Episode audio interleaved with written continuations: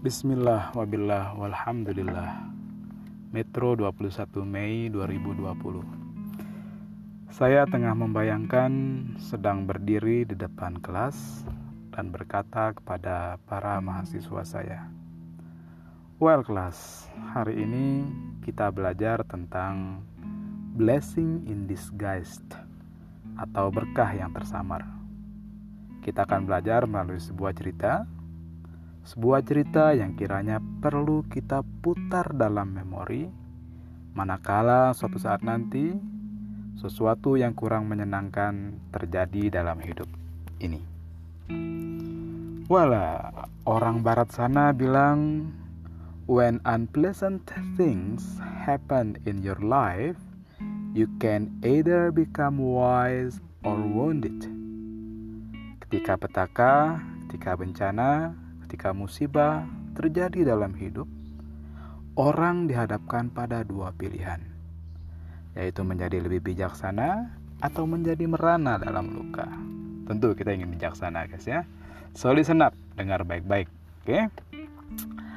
Um, uh, sebagai akademisi, saya harus mengatakan ini bahwa saya mendengar cerita ini pertama kali kisaran tahun 2014 atau 2015 dari ceramah seorang ustadz di sebuah musola bernama Almanar di Gedung Kuning, Yogyakarta.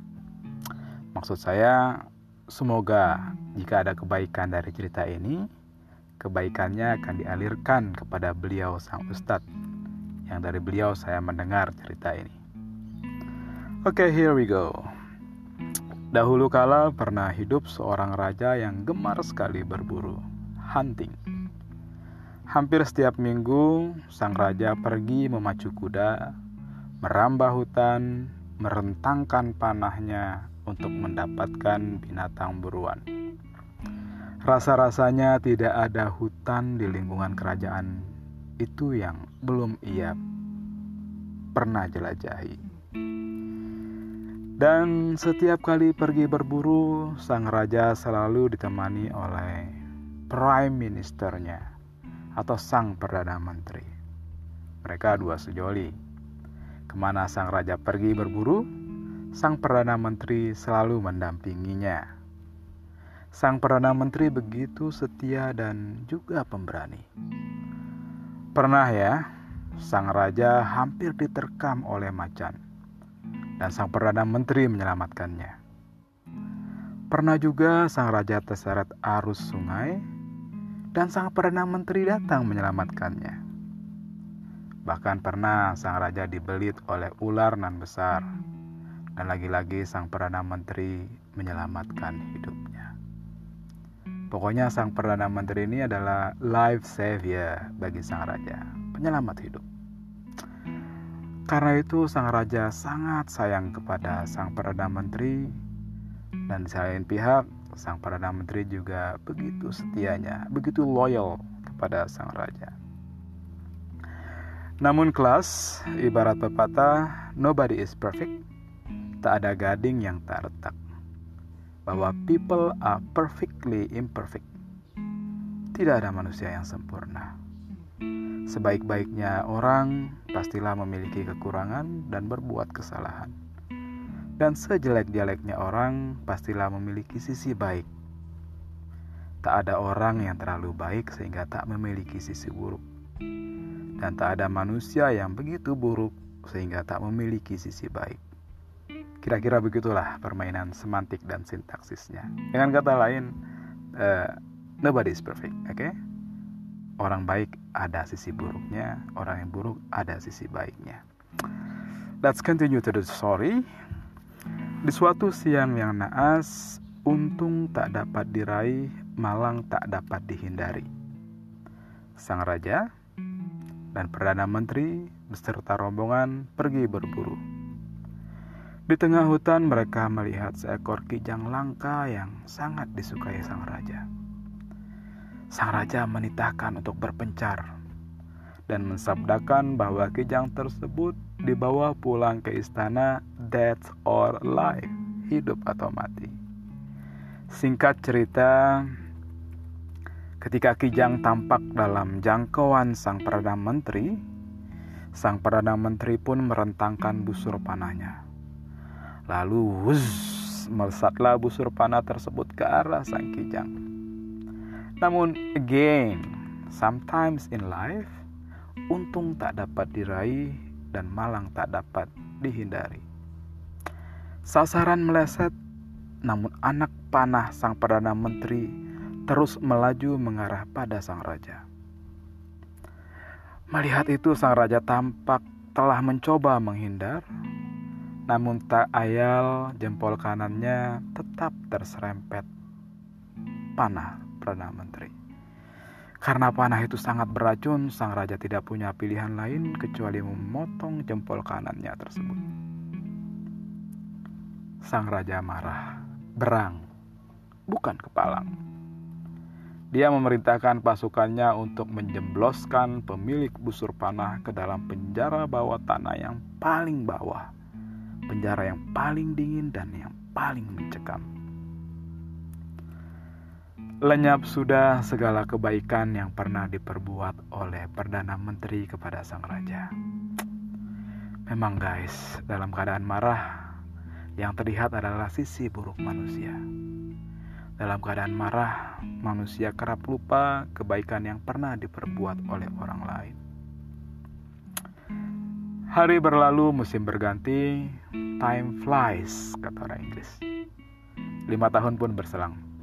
Sang raja masih meneruskan hobi berburunya. Bersama pasukannya, sang raja merambah hutan-hutan yang belum pernah mereka datangi. Sampailah satu ketika mereka masuk hutan yang didiami oleh suku kanibal, suku yang suka memakan daging manusia. Dan mereka lantas masuk ke dalam sebuah perangkap yang tak kuasa mereka lawan. Raja dan pasukannya ditempatkan dalam sebuah penjara yang gelap, dingin, dan mencekam, kurang lebih sama dengan penjara sang Perdana Menteri. Setiap hari, satu persatu pasukan raja dipotong untuk dimakan dagingnya setiap hari. Hingga hanya tersisa sang raja sendiri. Di hari terakhir tibalah giliran sang raja untuk dipotong dan dimakan dagingnya. Begitu akan dipotong, sang kepala suku, suku yang kanibal maksudnya, menggelengkan kepala. Ia memerintahkan anak buahnya untuk melepas sang raja karena dalam tradisi mereka mereka tidak akan memotong dan memakan manusia yang memiliki cacat tubuh.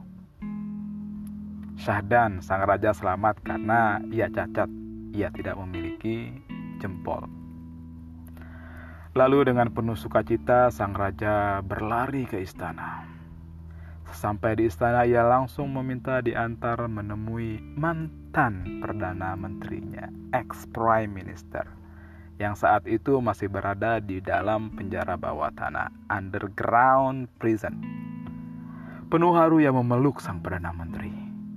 Lalu pelan-pelan sang raja menceritakan kejadian yang baru saja ia alami. Kepada sang Perdana Menteri, sang raja berkata, Terima kasih wahai Perdana Menteriku. You are my life savior. Hari ini engkau telah menyelamatkan selembar nyawa yang aku miliki. Kalaulah bukan karena jempolku yang hilang ini, aku pastilah telah menjadi santapan suku kanibal. Dan engkaulah yang menyebabkan hilangnya jempolku ini. Jadi aku harus berterima kasih kepadamu. Terima kasih karena telah menjadi penyebab hilangnya jempolku ini sehingga aku terselamatkan dari kebuasan suku kanibal. Hmm.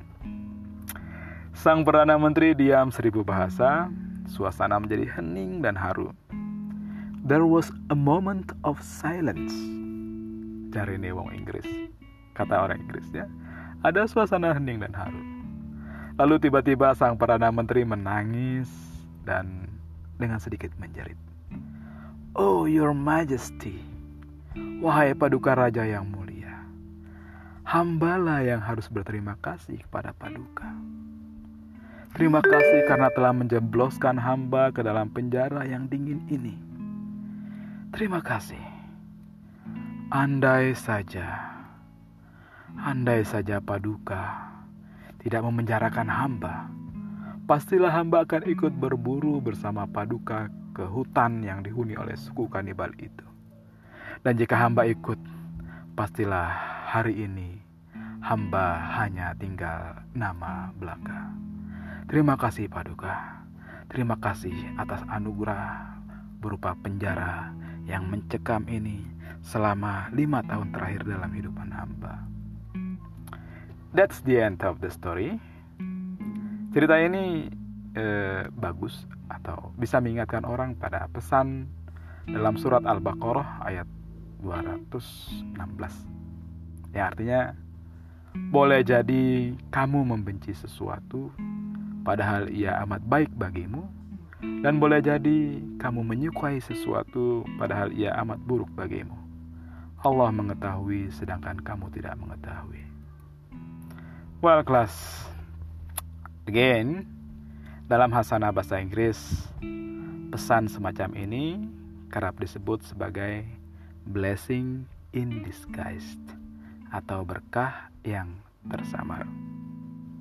Find that blessing in your life. Assalamualaikum warahmatullahi wabarakatuh.